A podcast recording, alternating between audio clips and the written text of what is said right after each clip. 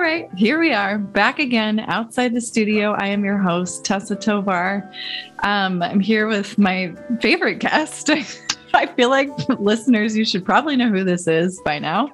Kathleen Trotter is back, round three. We were joking just a few minutes ago about here we are, round 719.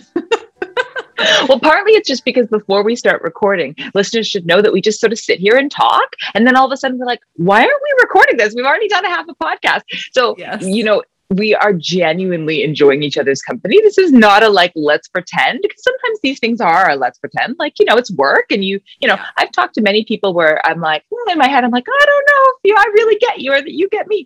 But like, you know, it's nice when you're like, oh yeah, we get each other. Like, and this is real. And I think we just talked for like 24 minutes before we were like, I think we should record. Oh, is it? Has it really? You're Something right. Like yeah. So, I mean, and this is why, like, now we just need to have our own spin off podcast exactly. that is exactly just yeah. dedicated to the topic of health and wellness and fitness and all of these totally. things. I don't know. Do you watch Ted Lasso? Oh my God, yes. I okay. so, Ted what Lasso. about if we call our podcast? You might have to bleep me out, okay? But in the second season, Rebecca and her goddaughter um, call each other badass bitches. What if our podcast because badass bitches talking about health and wellness. Oh my god! Inspired by Ted Lasso. I'm writing this down because it might end up being the title of, of this particular podcast. I love Ted Lasso, and I actually think that Ted Lasso really connects very well into what we're talking about today, which is having emotional intelligence about. Um, yourself and your relationship with your body. And uh, you know we're talking today about self-sabotage but we're also talking about eating disordered eating disorders and disordered eating and intuitive eating. And they the, those two topics seem like they might be disparate but they're actually really connected because they are about understanding yourself well enough to know one that you are self-sabotaging and or two that you are you know living with disordered eating. And i think part of what happens is people are able to pretend like even to themselves that they're they don't have disordered eating. They don't know. They're so unconnected to their body and themselves that they don't even know that they're over exercising or eating foods that don't serve them. And they definitely don't realize that they're falling into all of these traps of self-sabotage. So I don't know. I'm, I'm, very excited about this topic. And I feel like we ended last podcast where you said that you also had a story. So do you want to start with the, a brief um, history of you? And then I'll do my brief history of self sabotage and eating disorder and yeah, then go from there? Or what are you I thinking? I don't know. Because I'm really curious about your story. oh, well, thank you for asking. Yeah. Um, I was actually just thinking about that today about my personal journey because I was doing a, a, workout this afternoon. I took um, like the noon hour to do um, some weight training, which I Yay. love weight training. Feeling and strong. I, yeah. So that's what I was thinking. Like in relationship to my journey with fitness, health, um, exercise, eating better, I think the turning point for me, this is where I was going with this, is when I started to lift weights, I started to get mm. a whole different level of self confidence and body awareness than yeah. prior to that, prior to things like um, like an aerobics class or just going mm-hmm. for a mm-hmm. run or being involved in a team mm-hmm. sport, mm-hmm. which I was in high school. There was a different there was a sh- there was a shift in mm-hmm, my self confidence sure. when I started weight training. So let me back that up a little bit. I I was always a bigger girl when when I was ever since I can remember. I was very tall, had long arms, and I felt very awkward in my body because I was just bigger than everyone else. And this is why we're friends because podcast friends because that what you just said I'm like that's my story too. Okay, keep going. Yes. Yeah. So and and then, you know, as kids are, we're super sensitive to the labels other people place on us. So my sister would call me thunder thighs. Oh, yep, I got that one too. Yeah, right. So and then you know, I I was also a cheerleader in high school for a little while and I was surrounded by these like stick figures and I just mm. wasn't a stick figure. I do remember other people referring to my body as thick mm. or um, dense and those mm. words to me were not desirable in high school, mm. right? So I quickly developed a very interesting relationship with my body, which manifested more in emotional overeating because that was a way that I could numb my feelings. And mm. it was an hmm. immediate, it was an immediate burst of feeling better. Yeah. Like whatever. Feeling hugged. Eating. It's like almost like you're yeah. feeling hugged by your food. Yeah. No, I've been there. I think yeah. we all have for sure. Yeah. And so, um, you know, I could go back into childhood, which was, I'll just give you a quick little an- anecdote. So when, when I was about five, um, my parents were separated for a period of about six months. And I watched my mom go through this and stop eating completely. Like she was mm-hmm. a rail. And my mom's always been really skinny, but she was very, very skinny at this point in time. She just wasn't eating. So as a five year old, I just kind of emulated her behavior. I kind of mm-hmm. picked up mm-hmm. on the emotional intensity around the house. And I also stopped eating. And I remember one of my earliest memories is sitting in a counselor's office talking about food and I remember this counselor asking me um, what it was about food. And I said it was scary. I said, I thought mm. if I eat it, it's going to get stuck in my throat and I'm going to choke and die. Wow. So yeah. I started to develop this habit of putting food in my mouth like a little squirrel. And then, like, say this is dinner time, I would go to the bathroom and spit it out in the toilet or in a garbage mm. can um, so that I would like clear my plate without yeah. having to eat anything. Yeah. And so the deal that my parents made with me to get me to start eating was that I would, this is so classic. I'd have to sit at the table. Yeah. I couldn't go to the bathroom. I couldn't make the excuse of going to the bathroom, but I have to sit at the table until all my food was gone. So from a young age, I learned to stop listening to my satiety yeah. cues.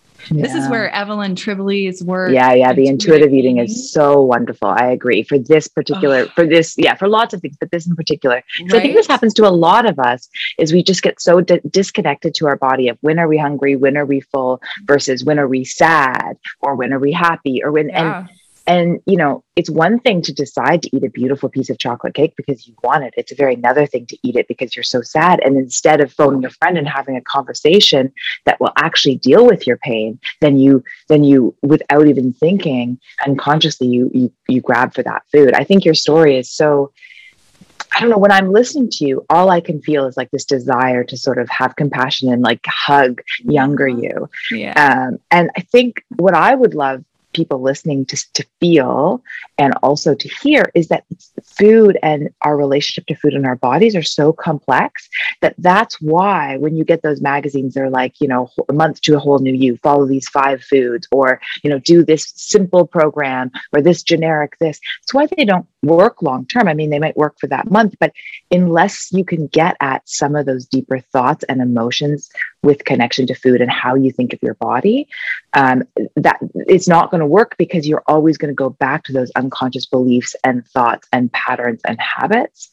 Um, and until you can actually look at your experience with some compassion because i think that's the other part of it is that when you're in it um, you you are either unaware of the emotional component or what you are aware of is that you're being quote unquote bad and yeah. then you shame yourself right and yeah. the thing about shame is it's not a helpful emotion it's so damaging and it just inspires more spiraling and more shameful behavior right if you are like oh my god like I'm so quote unquote disgusting, you feel disgusting. And if you think you're a disgusting, lazy human, well, what do disgusting, lazy humans do? They eat more, right? Like, so when, and it, that's not the same as sort of like disconnecting from the experience and saying, okay, I'm not proud of this choice, right? And that's, I think, a really key thing to frame our discussion right now is the difference between shame and guilt.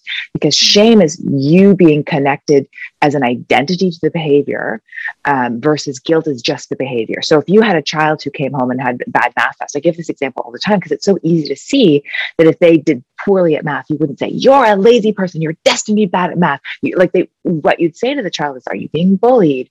Um, you know, are you getting enough sleep? How can I support you? Do you need a tutor? Right? Like you don't say, Well, it doesn't matter that you get the bad math test because it does matter. That's the behavior needs to be looked at, but you don't shame the kid. And I think what happens with us it not you and me but like the world when with connected to food and exercises you know you skip a workout or you eat food that you're not proud of or you eat food that you're ashamed of in you know by yourself alone from the world you're shoving in that food. You you know i was talking to a client last night about how he would never eat in front of his kids the way that he would eat when he's alone and his family's out of the house right? Mm-hmm. Because in front of his kids he's like vegetables and portions but then they leave and he's he he stuffs himself right? So it's like this idea but then you feel so much shame. And so we're mm-hmm. trying to really unpack okay, what's behind those actions? What's from childhood? What's your emotion? What's your feelings of self-worth all that stuff so it's not that you you say like oh well it doesn't matter that i'm doing all these things but you really try to talk to yourself with kindness with you know with productive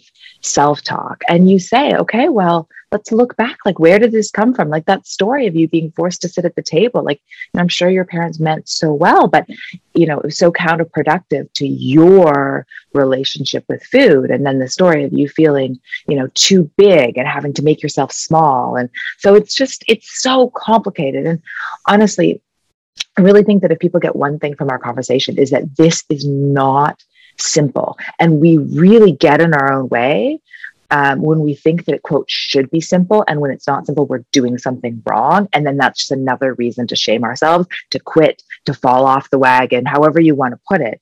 Whereas if you can realize that this is like a lifelong privilege of learning about who you are and your history and how you are how you relate to food and how you relate to your body and then the most important thing the only important thing is this you just wake up and you try again and you learn and you keep going. It's not going to be figured out in a month right? Like you might create a new habit in a month which is great. You might you know get going on a new routine which is wonderful but it's not a light switch that sort of like you flip it on and then you you never have to look at it again. Mm-hmm. um, i don't know does any of does that stuff land with you?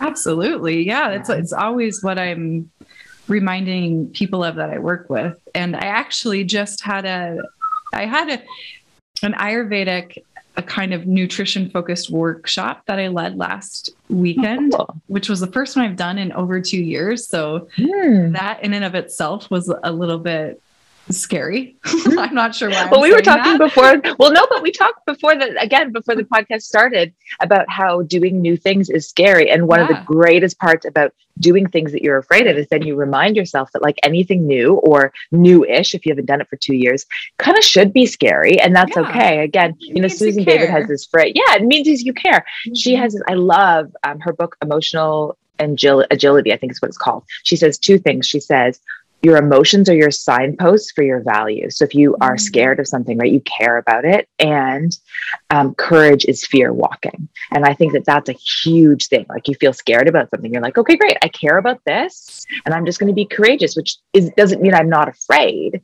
but it means I keep going. What was um, anyway? I interrupted you. Oh, uh, her name is Susan David, and mm-hmm. it's emotional. Um, I think it's emotional intel.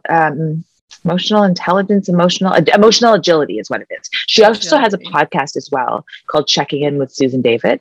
Um, she's great. She just did an episode um, the happiness lab podcast as well with laurie santos. She's what i really really like uh, susan david. She's really smart and she just talks about emotions being data which i just love. Like so you feel it and then you're like oh i feel really sad. And instead of using the sadness to just sort of unconsciously sweep into that emotional eating um, then you're like, oh, I feel really sad. Okay, why? What is this telling me? How can I learn from this? And then you can take a more productive act because you're understanding where the emotion is coming from and what it's trying to tell you. And it could just be telling you that, you know, I'm sad because I'm exhausted and I need to go to bed, right? When, when you're exhausted, you feel feel things more, you know, mm-hmm. sharply.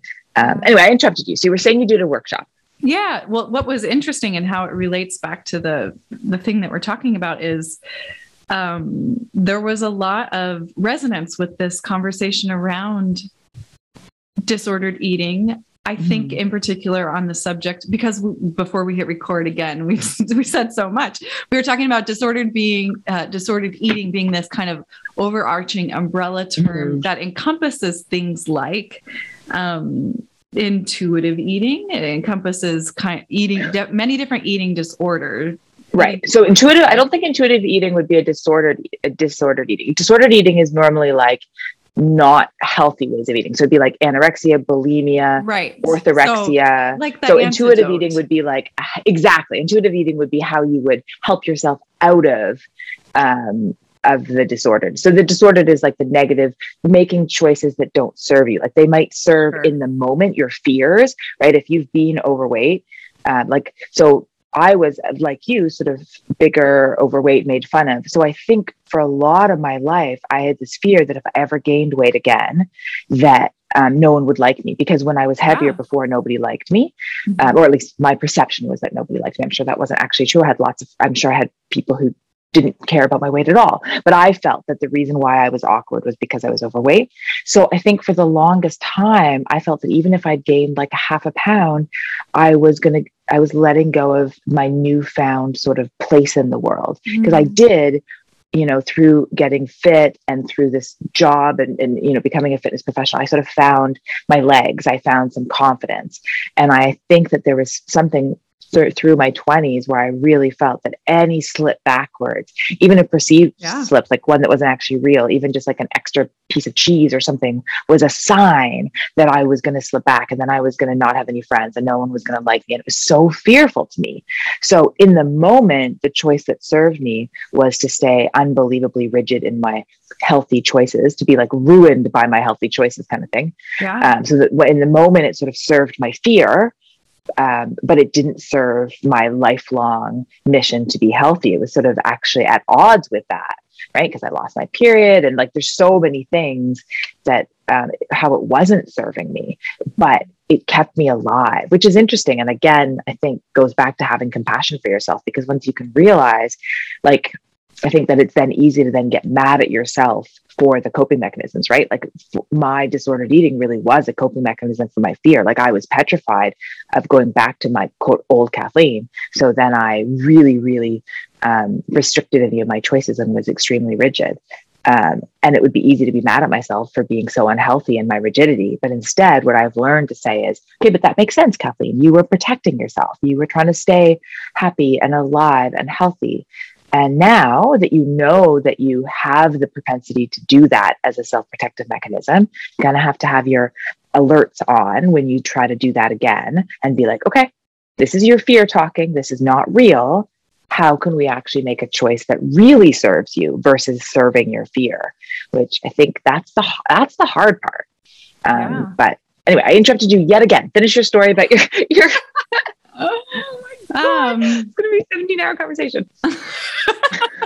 well, that's why we're just, you know, starting our own podcast. oh. Badass bitches on the subject. Yeah, exactly. Health and wellness. Um, yeah. So I just, I found it interesting. You, you know, I think it was an interesting perspective in a couple mm-hmm. of different ways because this also relates to your story about feeling like, okay, I've made I've made this shift and change. I have this mm-hmm. new body, this newfound confidence, which I went through that period too. I remember one friend saying to me, Oh, Tessa got skinny and she became a bitch. Which I'm sure wow. is true for a period yeah. of time because there was such rigidity and such control and feeling like, okay, I've got this thing, I've got to hang on to it. yeah, I've got to hang on to it. That's so big. Yes. Right. Yeah. And so now I'm like, as I was thinking about today, you know, my body composition is different. I probably mm. have the same body I had in, in high school, but I'm embracing it and loving it. And I love my strength. Yeah. Whereas before, my quote unquote thunder thighs were probably just muscular. And, yeah. you know, I just, I was a strong girl and I always have been. And that wasn't accepted and celebrated when yeah. we were in, in the 80s. You know, people still wanted to be r- really skinny. Yeah. Um, so I, the, back to the workshop weekend, I felt like just this, this overwhelming support and um, resonance with with these folks just being willing to share their experiences and what they were going through. And also this very subject that we keep reiterating of that this is an iterative process that yes, you're not yeah. arriving to this place where you can just then sigh okay everything's perfect. It's it's a daily you know yeah it's a daily one, practice. one day yeah. I get up and yeah. you know I do my best and my best today might look a lot different than what my best was yesterday. Yeah that's so relative mean, to everything else that's yes, going on. Yeah for sure. Exactly. So that's where that's all I wanted to say about that. Oh I love that. Yeah. I do I love that and I love hearing you say that you feel strong. I mean I just also want to throw out there for people listening though like I wish I could be as definitive as you and and I don't know how much you actually feel definitive on the inside but mm-hmm. you know I think that if therapy's taught me anything about anything is that multiple truths can be true at the same time and I would say that there's a huge part of me that loves being strong um, and then there's a huge part of me that's afraid of being strong there's a huge part of me that loves my growing new acceptance of you know loving myself no matter what Um, and then there's a huge part of me that's still unbelievably afraid of what does that mean? That if I love myself mm. too much, does that mean that I'm just going to you know, eat 17 tubs of ice cream and never get out of bed again? And and then there's the other part of me that's like, no, Kathleen, you know that that's not actually love of yourself, so you're not going to do that, you know. And so exactly. I, I, don't know. I think that the, the truth is that it's it's it's a daily practice, but it's a daily also I don't know if you know about um, IFS therapy. So it's interfamily systems therapy, and it's not family as in like your family like mother, father, kid. It's the fact that we all have a system within ourselves. So they they often mm. describe human beings instead of being an onion that we're like garlic cloves with like multiple parts. Uh, so it's not that you're kind of getting to a co- like you're peeling. It's not that therapy is about peeling away the onion to getting at like this root core. It's about experiencing all these different parts of you that have connected to make a garlic clove. Mm. And so I often think and that actually speaks very strongly to me because I think of myself as like, you know, there's one part of me that's like, yes, I can run 10K and I'm strong. And then there's another part of me that's like, oh, but you need to run 12K or you're going to get a little bit chubby. And then there's another me that mm-hmm. goes, Kathleen, shut up. That is not helpful. And there's another part of me that kind of goes like, you wouldn't ever say that to a client. You have to, you know, like talk to yourself like you love yourself. So I think it's, it's, and I've done enough meditation to also know that I don't think that the realistic expectation is ever that everything will be quiet. I think it's more that and this maybe will lead into a little bit of our discussion of sort of how we self sabotage. But for me, what's been the most helpful is to realize that all these garlic clove pieces can talk and that I can be enough sort of like in self or in my sort of grounded place that I'm able to say, that's negative brain propaganda. That that garlic clove talking right now is not helpful to me. Like I can think like, oh Kathleen, what if you get fat? And I can say, you know what? Thanks for speaking up, but that's my 12 year old Kathleen. You're not like, thank you. I love you. I will always be grateful for your service, but I don't have to listen to you right now. And it doesn't, that fear doesn't have to dictate my actions um, versus thinking that that that self will ever truly 100% go away. And maybe for some people it will. Um, and I'm hoping that it gets softer and softer and softer until it's just like a little whimper. Um, but I know in myself, I'm not sure if it'll ever truly go away. And I think I've come to a place in my therapeutic process where I'm like, okay, I don't need it to 100% go away as long as I can be strong enough to recognize that that's not the self that serves me. That's not like I'm almost 39. That's not my 39 year old self that I want to, you know, embrace. Mm-hmm. So um, and I think that that's the key with anything is like we're all going to have these thoughts, right? And there's this that um, like the Buddhist idea of like thoughts are not facts, uh, yeah. uh, thoughts are not acts, yeah. right? And thoughts are not truth either. They're not. They're they're just thoughts, and that you can feel. It's part of what meditation teaches you to, to have feel these different thoughts come up, and then you can say, okay, Great. Thank you so much. I'm not going to listen to you. Oh, great. Like, yeah, you want to skip a workout? Guess what? I'm not going to listen. You'll be healthy if your workout. Oh, interesting. You want to eat that entire tub of ice cream? That'll make you feel disgusting. Why don't you have a small little bowl? Oh, you don't want to go for a walk? Guess what? You'll feel better if you go for a walk. Or for me, you know, if I'm having like a disagreement with, you know, my partner James, for example, and one of my things that I really, I'm a big isolator from, you know, my dad left young and like i just feel like i've dealt with a lot of when i'm fearful i just sort of separate. Mm-hmm. and one of the things i've learned for me is like when i have a huge desire to separate from james that's the time that no matter how mad the best thing for me to go over is and give him a hug. And that doesn't mean we stop debating and that doesn't mean i'm telling him he's right but it's just that I know that the feeling of wanting to run out of the room and never come back again, that's my five year old Kathleen and that's a protective mechanism and james would never hurt me and he loves me more than anything and you know so it's like that's but that's again it's like you just have to be able to have these things pop up and then you have to be able to know okay like i'm not i'm trusting you and i'm not trusting you and thank you very much but you can go home now and have a little nap or go for a coffee or or something like that yeah. And I haven't heard of it in in those terms, but I have done a lot of work with the different I call them different characters in my head. Yes, yeah. From the from the lens that this is a body of work called emotional hygiene where mm, we, interesting. we label our voices as okay. the judge or the caretaker or the mother or the father and you know you could actually name these people mm-hmm. these characters inside of your head and the goal is to just like you're saying acknowledge mm-hmm. when it's helpful acknowledge yeah. voice number one acknowledge mm-hmm. when it's mm-hmm. helpful acknowledge who is making the decision who's taking the action here? Is mm. it the true self? Is it the nefarious mm. character inside of your head yeah. that's taking the reins and it's no longer helpful? So it's it's all about yeah, years of therapy. Number one. Yes, yeah, that's also, very cool. I'm gonna look. I'm gonna look at that. That sounds emotional hygiene. sounds very connected. That's awesome. I love when there's multiple people looking at the multiple like the same thing from slightly different lenses, and then you can just yeah. it's like it's like there's sort of a truth within you know ten different um, different systems all looking at similar ideas. That's yeah. great. well, I'm lucky to have a very best friend who is a certified emotional hygiene therapist, and uh, this body of work that she has been studying and and working with to heal her own childhood wounds, she is now mm-hmm. getting to put out there in the world. So it's such cool. good stuff. And for me, it's I've been in therapy since I was five, and I'll tell you, wow, when, good for you. Good for you. That's courage right there, and that's dedication to it, right? It's like I'm not leaving until I have right? it out. But what was what I found really interesting about this body of work in particular, emotional hygiene, is that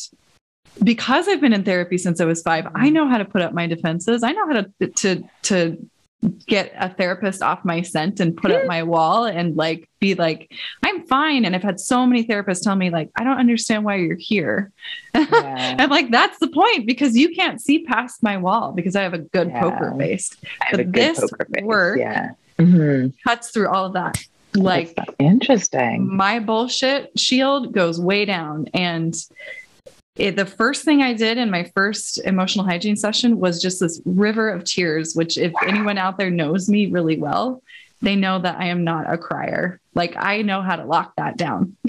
I think we are. I think we might be twins or something like that. We're very are similar. I, um, I feel um, like we're moving into the sort of self sabotage. So I, I wanted to just make clear. I feel we talked before we started um, Phil recording just a little bit more about that sort of umbrella concept of disordered eating. So before we move on, I thought it probably might be useful to just pinpoint to people or make clear to people listening that there's more than just like anorexia and bulimia. Like those are the yeah, ones that are very popular, uh, not popular to do, but like as in like in the popular zeitgeist, like people kind of know about them. Sure. Um, and we don't have to go to all of that in detail, but just so people are listening, because I think sometimes what happens is is you know you hear disordered eating, you're like, oh well, I'm not anorexic, I don't eat zero calories a day, or I'm not bulimic, I don't throw up, so I'm fine. Yeah. What sort of triggered me was that when you said I'm really good at pretending to be fine. And um, I think that that's one of the things, the way that I quote passed for so many years in my 20s. Like people didn't know I had issues because I was really good at quote passing and being fine, um, both from like an emotional standpoint, but also I had a combination of what they call orthorexia and uh, REDS. And they're just two ways that you can have disordered eating without sort of that very uh, without the sort of absolute zero calories or the bulimia. So just I want people listening when they think, oh, like this is not for me. I don't, I'm, I'm, you know, I'm, I'm not. I don't need to be institutionalized. I don't need to be force fed. I'm fine. You can have varying ways of disordered eating without yeah. the sort of very prominent um, labels. So REDS is um, uh, relative exercise deficiency in sport or relative energy deficiency in sport. So basically, it happens with a lot of athletes, especially female athletes, but with both. And it's just this idea of you are eating, and to the outside eye, you look like you're consuming enough calories, but for your body, you're not. So you're really stressing your hormonal system, you're stretching your bones, your muscles, like everything. You can't recover properly.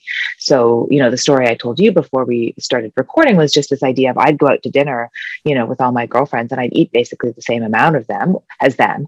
And so they wouldn't bat an eye. But I was doing Ironman training. So I was like training 20 to 30 hours a week. You know, that day I might have biked for eight hours. So I shouldn't be eating the same amount as a, you know, 110 pound girl. Plus I'm like six feet tall.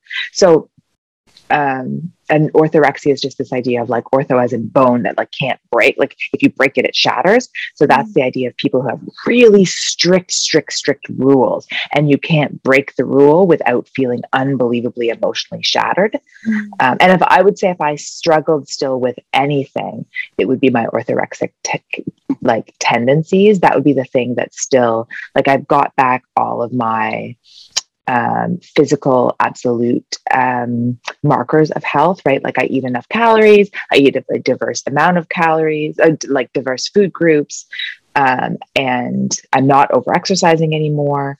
Um, but I still I find it very hard to be flexible and I'm much better than I used to be. But, you know, if, if I have a plan and then we deviate for the plan, it's, it can really emotionally be very hard, my internal weather. So mm-hmm. I don't know. Again, I hope people listening can sort of be like, okay, interesting. This, none of this is simple. That's really what I want people to get from this is just like, we are all struggling. It's, you know, and to have compassion and to seek help if you need it too, right? To, to not quote unquote say I'm fine, to give yourself the help that you need and, and to do some research and to realize that it's not as sort of cut and dry um, as we often think it is.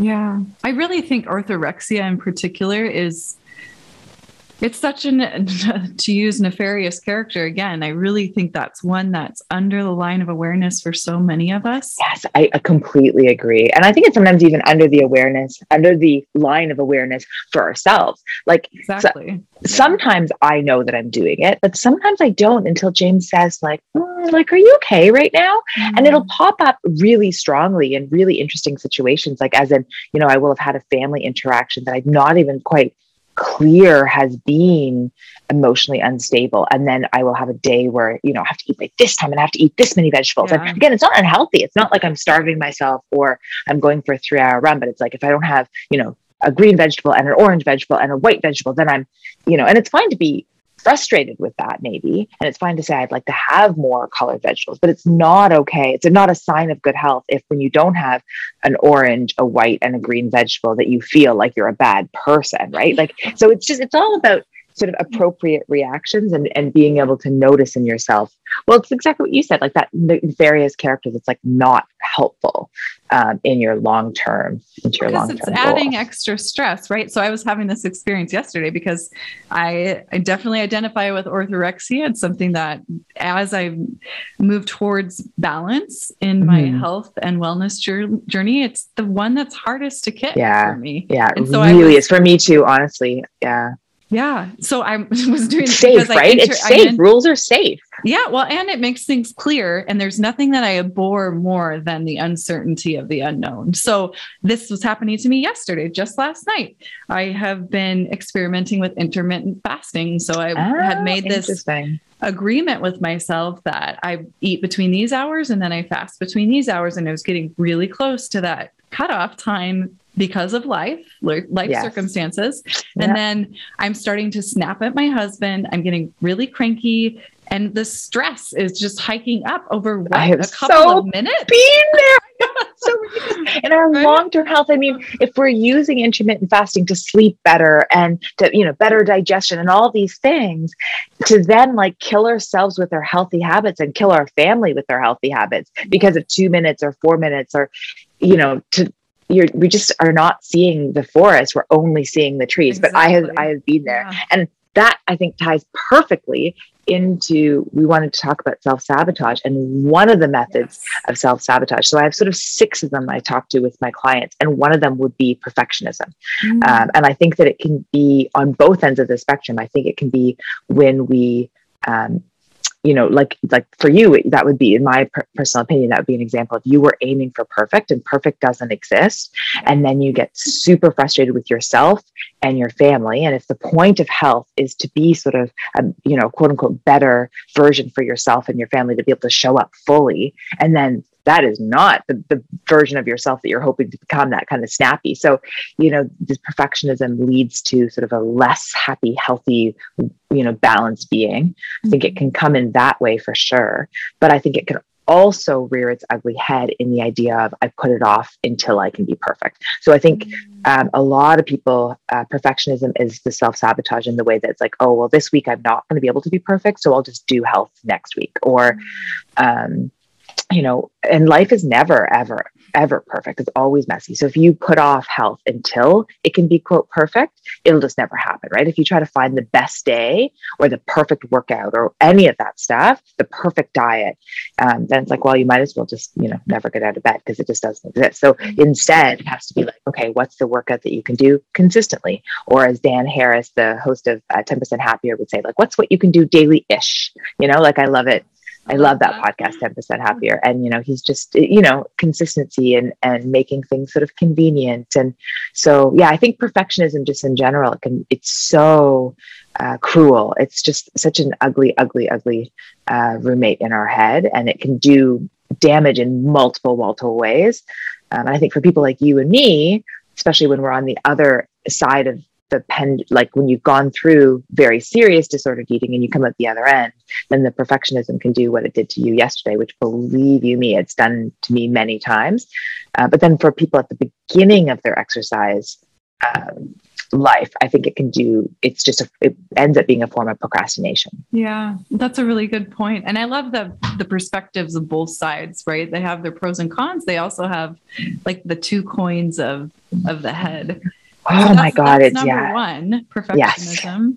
And there's six. Okay, I'll go right? into the next one. Yeah, but I like your point about this the two sides. Like my therapist always says, diff- everything is differently good and differently bad. And I think that's mm-hmm. really important for people to understand as well. Like bec- you're never going to get perfect in part because whatever choice you make, there is going to be things about that choice that are positive and things about that choice that are sort of negative, and that you have to figure out what is worth it and what's not and what's in your control and what's not and sometimes what's positive for you in your 20s is a negative for you in your 30s oh, totally. you know um, or vice versa or whatever. So i think that that's huge too is again not going for perfect going for the sort of positives that are important to you that are your priorities and the negatives that you can live with you know? I once i heard i forget which relationship therapist was but they basically said stop looking for the person who has all the, the qualities you're looking for and just start looking for the person whose negative qualities you can put up with because you're never going to find a partner who doesn't have negative qualities.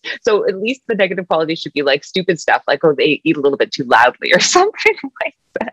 So it reminds me of like a Seinfeld episode where you know Jerry's like, well, her hands were too big, or yeah. and you're like, really? That's your negative. If that's your negative, we're doing pretty pretty well, right? Um, yeah, yeah, for sure. So number two is the snowball effect, and that's uh, very connected to perfectionism in the idea of your being you know, if I can't be perfect, I might as well do nothing at all. So the snowball effect is like, oh, I missed one workout, so I might as well miss another and another and another. Or instead of saying, okay, well, what's missed must be replaced. So I wasn't able to do my workout this morning, but can I walk a little bit at work? Can I do some squats when I'm waiting for my coffee? Um, can I go, you know, when I take my kids to soccer, can I do some lunges and, um, you know, planks on the sidelines? Like, how can I make this up?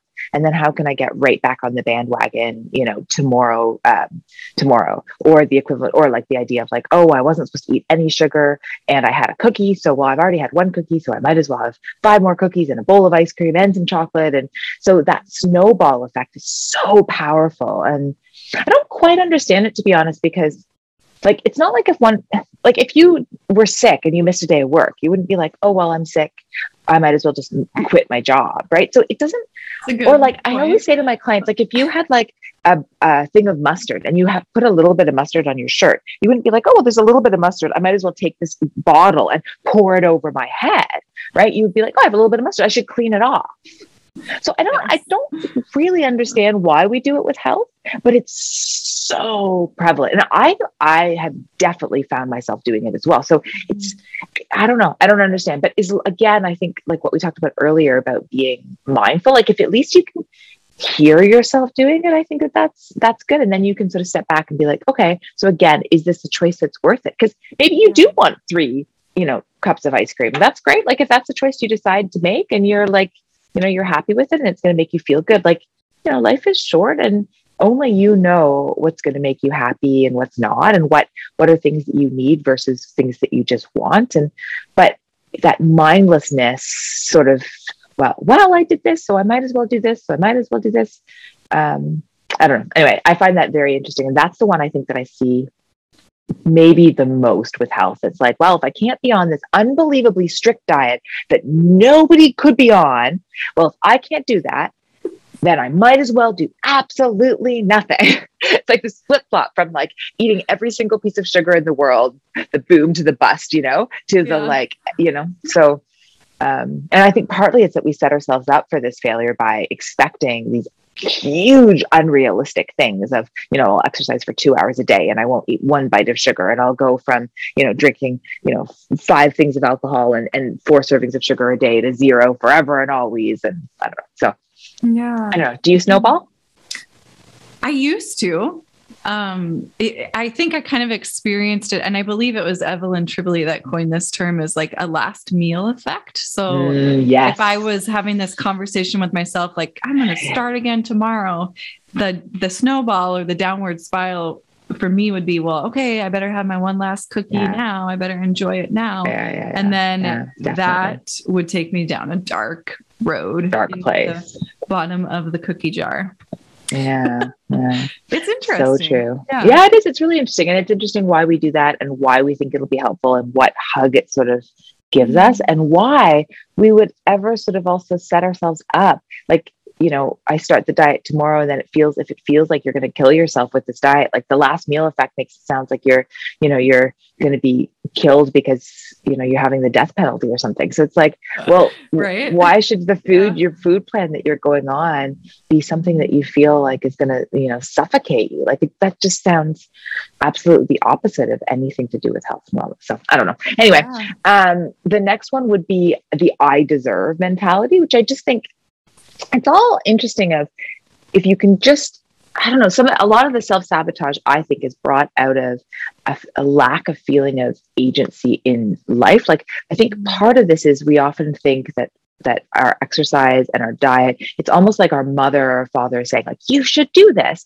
or our doctor, you should do this. And then we um, are responding and being like, screw you, I'm not going to do this. I deserve this. Or I have the, like, I can do this. I'm a grown up. Or like, you can't tell me what to do. It's like we're having that fight within ourselves.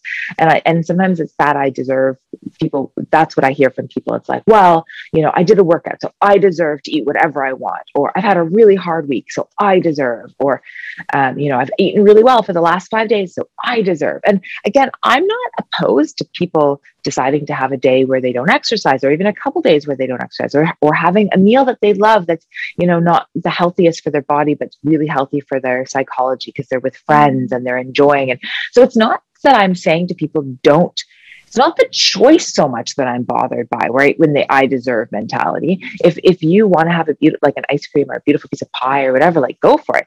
But I just I I worry with the framing of it when it's that I and it's like I deserve versus just I chose or I decided or my priority today was X. And I really try to work with my clients with this idea of it's all about choices and it's about stepping back and intentionally and mindfully deciding what is going to serve you um, and realizing that you have agency over the choices that you make and it's not your doctor or your mother or your father saying you have to do this and then therefore when you have to do something and you're an adult you sort of rebel and you have that adolescent sort of like screw you you can't tell me what to do i can do anything i want. So um, yeah, I, I, think it's a lot of just the stepping back and finding the agency um, and this connects into self sabotage number four, which I call the crying wolf. Mm-hmm. Um, and it's like, I'm sure you've been there, you've heard people say, like, oh, well, you know, I had to get the snack because I was really hungry, or I had to miss the workout because of this, or um, the, the, the had to kind of things, which are partial truths. There were impediments that came up or you know you were at the gas station and you were starving so you know you grabbed something because you were kind of hangry. So it's not that the situations didn't exist but the head to ness was actually not truly there. It was more mm-hmm. like kind of wanted a chocolate bar and i didn't i didn't pack my hard boiled eggs and in, instead of going you know another block to a starbucks where i could get like an egg bite or hard boiled egg you know i stopped here and i did and again it's not that once in a while real had to situations that are going to come up. Like you know unfortunately there is going to be a time where i don't know your mother or your daughter or your son or your husband is really sick and you have to like rush out and take care of them. Or there is going to be a time that maybe you fall and something happens and because of that it's it, you know there's a domino effect of your day where you do you know choices are sort of taken away from you. But those choices being taken away from you are very few and far between. And the problem is is if you make too many sort of cry wolf like, well, I had to. Then when the real had to situation comes up, you don't actually trust yourself. So I used this happened a lot when I was uh, younger, when I would be like, well, I can't work out because I'm sick. Um, and I put sick in quotes because I just sort of didn't feel great. I wasn't actually sick. Mm-hmm. And then when I truly was sick, I was like, Am I really sick? And I then often actually ended up making myself work out when I was really sick, when I should actually be resting, because I just didn't trust myself. Mm-hmm. Um, and one of the nice parts about getting older is that I'm much better at like if I'm just having a crappy day, I just say, Kathleen, you'll feel better if you move, just go and do a workout. And then when I'm really sick, I'm like, okay, this is a situation where I should just chill and have a bath and go to bed. Mm-hmm. Uh, but the crying wolf, it just makes you not trust yourself because somewhere inside of you, you knew that you didn't have to grab the chocolate bar. You knew that you didn't have to miss the workout. You knew, um, you knew that you could have made the choice that would serve you, or a version of the choice. Like maybe you couldn't get to the gym, but you could still go for a walk at work, or and um, so I, I again, I don't know. It sort of just ties into uh, this idea of just being radically honest with yourself and listening to your voices. And, you know, a voice comes up and says, you know, like, well, you deserve to skip this and you had to skip the workout and all this. And you're like, nope, that's negative brain propaganda. I don't need to listen to it. It's not true. And then when you really are sick and the voice comes and says, oh, Kathleen, you should take care of yourself. You need to have some hot water and go to bed. Then you're like, oh, that's truth. I do. I need to do that. I can trust myself in this situation. Um, I, I don't know. Don't you feel like some of it is just like I've just spent 20 years in therapy just learning how to sort of trust myself more? yes, absolutely. I still I think it's a it's a matter of distinguishing these voices inside of our head and that's why I say like for me the first step is always well who is that talking? Is that my yeah, voice? I love is that, that is that somebody else's voice? Some message I learned as a child? Is it a younger me? Is it an yeah. unwise, unhelpful me? Um, and and then always coming back to okay, well, what's true right now? What is helpful yeah, what's right true? now? Yeah, what's helpful? What do I need? Yeah. yeah. So we've done four. So we've done the perfect. We've done the snowball effect. We've done crying wolf. We've done I deserve.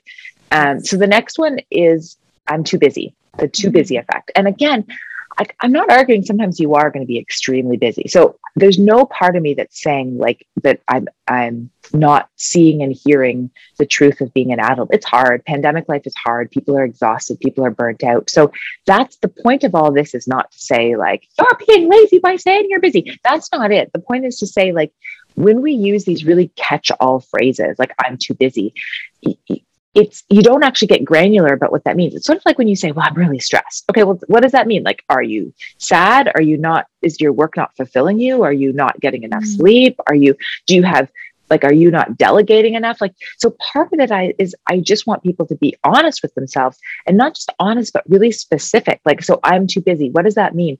Do you have ten things on your plate that are not yours to be holding that you can delegate so you can have some time to exercise? Are you too busy because you haven't asked your partner to take at least like I want to say 50 50% of the household work, but like most of the time, even 60 40 is better than what is currently going on. You know what I mean? Like, so have you not had a conversation with your kids and said, okay, you're getting older. One of you has to do the dishes and one of you has to do a little bit of food prep and one of you has to set the table. Or like or maybe like are you working are you doing more than you need to at work? Or are you staying up too late uh, watching television? So then you're exhausted in the morning. So then you're sort of quote too busy to work out but it's more that you're too tired. Like so again i just want people to be honest. I want people to be specific and i want people to sort of say okay well like if i really really really am too busy to work out then there's something wrong with my life.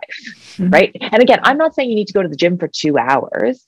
Um, but like if you cannot find 10 minutes to put on some music and dance around, or even three sets of three minutes, then something about your scheduling has your priorities. Something needs to be sort of juggled. There has to be some way to find the middle ground, some wiggle room, some way to fit some green vegetables into your life, some way to have some water.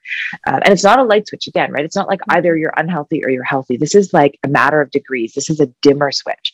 So I'm not saying you have to go from doing nothing. And then i say oh you don't use the too busy. And then like oh well i should you know that means i'll work it for four hours. That's not what i'm saying. But you know can you find five minutes? Can you find a minute to do some deep breathing? Like what is one way that you can add to the mixture of your life of health? Like what what is one thing that you can influence right?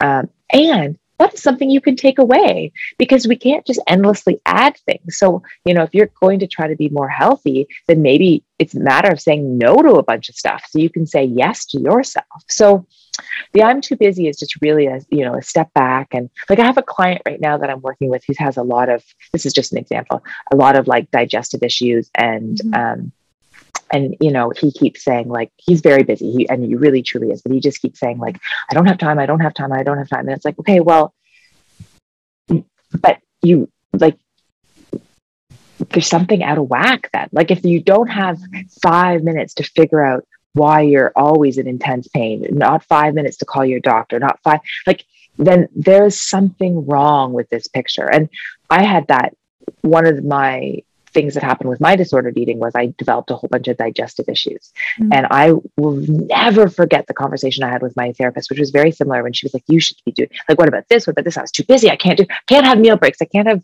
lunch break at work. I can't blah blah. I can't, I can't, I can't, I can't. She said, Okay, so how sick do you have to get? And I was like, What? She's like, How sick do you have to get to look at your priorities? She's like, do you have to like is it that you have to get cancer? Like is it that sick that you have to get? You know she's like you there's something out of whack if you cannot plan a 20 minute meal break in your day. Mm. um, something's wrong. So you just tell me how long i have to wait. Is it 10 more years until you're like on your deathbed from being burnt out? She's like is that when you're going to take this seriously? Um, and so i don't know. Sometimes it's just stepping back and being like you feel like you can't change things but what is it going to take you know? So for most people I, I don't actually think they are too busy. I just think they haven't quite jigged their person like their their priorities and and they they're using it as an excuse. But then there's the rare person where they actually kind of quote unquote are too busy. And for those people i think it's a matter of what my therapist said which is like step back and just ask yourself like how far along the unhealthy tr- train do you have to go before you take this seriously? Mm, i love that. Mm, what a wise yeah. person you got to work with Oh, I know. I am so, I'm so, so, so, so lucky. Yeah, it's hard to find a good therapist. It yeah. really, really is. Yeah. It's like developing a relationship. It takes time and kissing a lot of frogs. yeah, that's so, so true. I, so I think I'm, we have one more. Yeah, one more. Yeah, number six. one more. Oh my goodness. Um, that's just the the self sabotage of trying to be somebody you're not, trying to adopt a mm-hmm. method of change that doesn't serve you uh, trying to stick a square peg into a round hole, right? And you can do that once in a while. Like I'm giving myself this Peloton challenge where I'm trying to try every single type of class and every instructor. So I tr- I've been trying some classes that I don't like, but you know it's fun and i get to cross it off my excel spreadsheet and you know i did a dance cardio class and like a family fitness class and you know it's, it's not my jam but it was fun once but if i said to myself well the only exercise you're ever going to do for the rest of your life is a dance cardio peloton family fitness class then I'm like, no, like it's just not, it's not going to work. Right. so I think there's, there's just that element of just, again, radical honesty and just sort of saying like being active is a non-negotiable, but how I do it is up to me and things I do once in a while or one thing, you know, every, you know, before the pandemic, I'd go to like Zumba classes with my mom and stuff because that was fun. And, you know, but like, I don't love Zumba class. So again, if that was my every single day I had to exercise with Zumba, I just wouldn't do it. So, you know, know you and, and like, and find ways to be active active and to eat that suit you, right? Like if somebody says to you, well, you have to, you know, eat 17 servings of veg, um, like animal protein a day and you are a vegetarian, that's obviously not going to be the method of getting fit and healthy that's going to serve you, right? So, um, no one is here to tell you that you have to be anybody other than who you are. You just want to be a version of you that serves you, you know? Mm-hmm. Oh, these are so helpful in the context of how do we get to know ourselves? And how do we know when we're on the right path or the path? I, I don't even like the word right. I think the path i don't know is, if there is a right path. Right? Uh, the path yeah. that is true to who we are which ties into trying to be someone you're not. Yeah. sabotage yeah. number six. Oh my god. So i'm kind of very curious is there one you said that you've been in therapy. If i was going to say one the the most helpful thing your therapist has ever sort of said to you do you know what that would be or one of the most helpful things? Oh my gosh, there's been so many.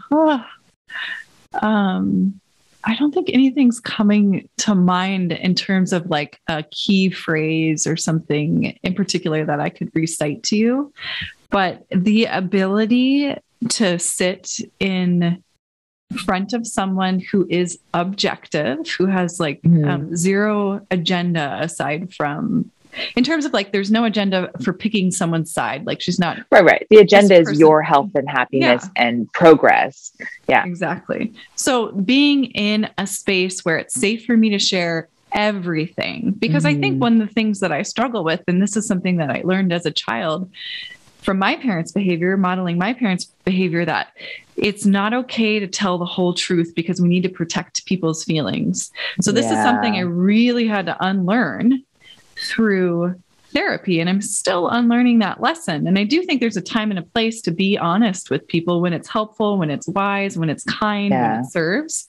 But I don't think it's helpful to keep things from people to protect their feelings all of the time. Yeah. Um, so that's one huge, huge lesson that I'm still unlearning from therapy. It's a hard one and hard one. The uh, the addiction for perfection in terms of self sabotage on this. Oh my god! Yeah, is a hundred percent me. Yeah, and then so I remember getting this book from my dad when I was, I think I was in college, and the title was Addiction to Perfection.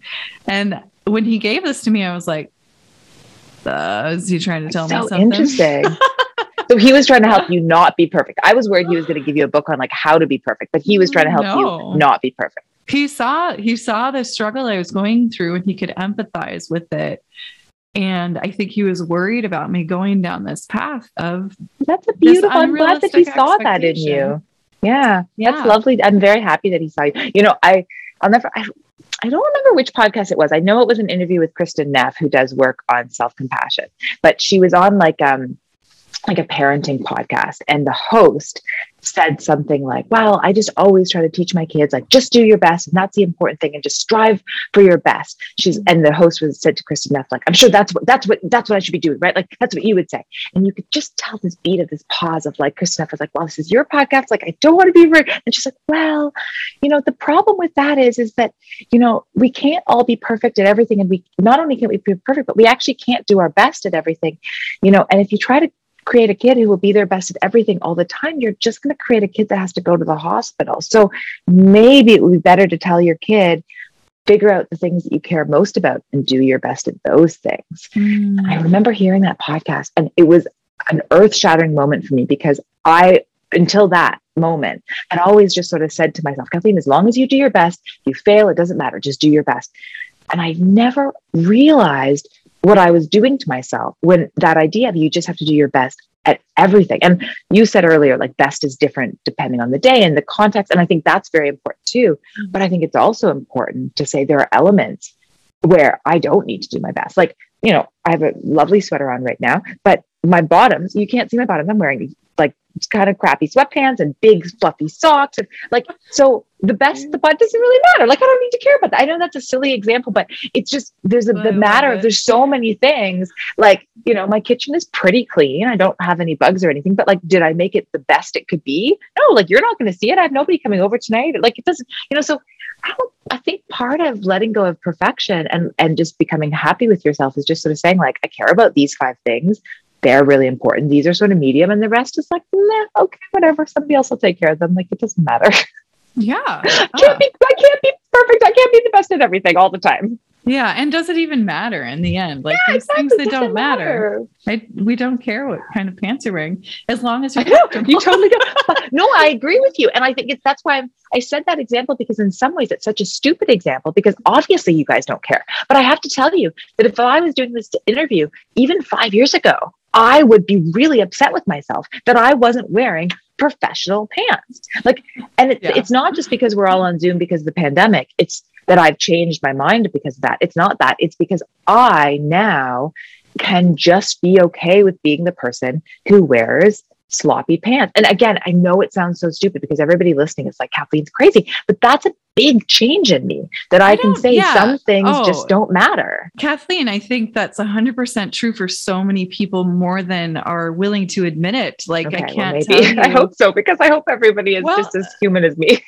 yeah. I mean, I have so many friends who who I think they worry about things that don't matter, but to them it's like yeah. this this really important decision that only they place so much importance yeah. on. So it's important to them, right? They're making a decision that's important to them. But yeah, I think it's yeah. this myth of perfection and fear of oh not living God, up to so that hard. that drives so that kind of like a psych- psychosis because it comes to the point where it's not healthy and it's not serving you anymore you know? Yeah it's not serving you. I think it goes back to the kind of not serving. And um, okay well one last story about therapy and i feel like this might be a nice way to end it because we started with talking about ted lasso. So one of my favorite scenes of ted lasso so the second season they're bringing in this sports psychologist to the it's like a soccer team um, in the uk ted lasso is a soccer coach american soccer coach that goes over to uh, to the uk um, anyway and they're trying to bring in this therapist to work with the athletes. And Ted is, in one way, very pro the therapist, but also very hesitant of the therapist. He's a little bit skeptical of therapy, let's put it that way.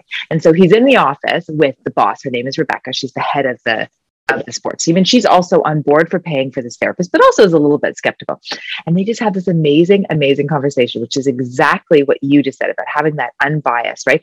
And so Ted sort of says, like, well, you know, why do you need a therapist? And Rebecca's like, well, yeah, you could just have a friend. That's why I have friends. We just, I just, if I need to have something to talk about, I just talk with my friends and we just chat and we have fun and then we we move on. And so Ted goes, so yeah, you're right, friends. He's like, so do you have anything to talk about right now? She's like, oh no, I'm fine.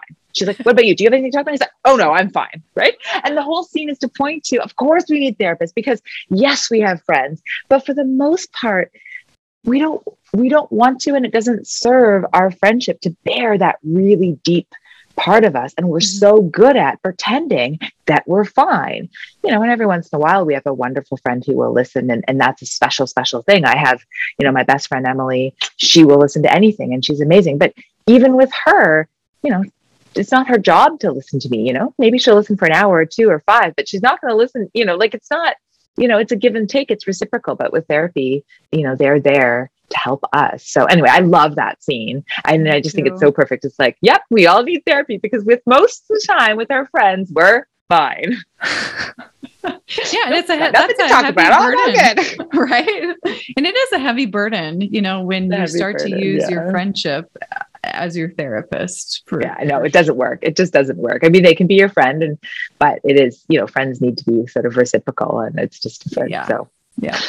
Oh, All right, anyway. Kathleen, thank you so ah, much. I it just... was so much fun. Thank you for sharing your story with me. I really I oh, have this. I will asking. have forever. Yeah, I'll yeah. have this forever little image of this little girl. I don't that that I that idea of us of you going to the bathroom and sort of spitting out your food. I think that's such um, I think a lot of people listening will be able to really understand, you know, whether they spit out their actually or wanted to spit out their food or went and over exercise to sort of, ha- you know, get get rid of the calories of that food or whatever. I think that there's so many of us have felt so uncomfortable in our own skin that we've done, you know, versions of that. And you know, this is the one precious life. Why are we doing those things to ourselves? Yeah. You know, like it just doesn't make sense. So yeah, I mean, I we li- we live and we learn, right? These are the yeah. lessons that we need to learn. That's yeah, what I always I so. look back and oh, that was something I learned. well, I hope everybody listening so sort of can give their childhood self, their different parts of their garlic, some hugs, big hugs for little ones. Yeah, keep a, keep ones. a. What I do, this is how I hold my my little one close, my little five year old self. I keep a picture of myself on my altar. So oh, that, that's beautiful. That cute little face. I just want to squeeze her. She had no idea how adorable she was. yeah, it's so true. I feel that way too. I look at photos sometimes of me when I'm younger and I was like, I was actually a pretty cool kid. Yeah. How did I feel so awkward and stupid and out of place? It's like I was pretty cool. Mm. So, yeah, hopefully now, hopefully we can take those lessons and when we feel out of place and insecure in the present, say, okay, well, remember how you felt so terrible 20, 30 years ago? And do you remember how you look at photos and you're actually pretty cool? It's probably the same thing is happening right now. You know, yeah. you're actually more cool than you think you are. It's so. perspective. It's all a matter of perspective. Yeah. Anyway, thank you so much. I really enjoyed this conversation.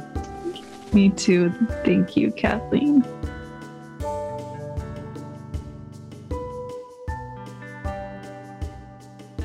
Everyone, that concludes another amazing episode of Outside the Studio. I hope you enjoyed yourself. I hope you learned something new, maybe remembered something old, maybe felt inspired to apply something to your life. My, you can hear my dog in the background. She's doing a little happy dance.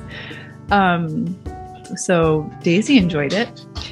Anyhow, I wanted to just pop in here to wrap us up to say a couple of things. Number one, I have such an amazing team that helps me put these podcasts together. Without them, I wouldn't, you know, be able to bring these amazing conversations to you. So thank you to my producer, my director of creative services, my sound editor, my um, engineer, Consistency Media don't know what I would do without you. Thank you, thank you, thank you. And the amazing creation and artistic, musical genius, Drew Lovern. Thank you so much for putting together this music for specifically for outside the studio. So, unique to the show, only place you're ever going to hear it is right here. Thanks, you guys. You make my world go round. Stay well, everyone. Thank you for listening. Don't forget to subscribe, rate, and review, share on the socials, especially if it's a show that you think, hey, this could help somebody else. That's what this is all about, right? We're sharing information so that we're better, um, so that we're inspired, so that we're lifting each other up, and we're learning how to be in this world, living on this planet to the best of our ability, sharing information and inspiring one another and that's my hope. That's my hope for the show. Take care.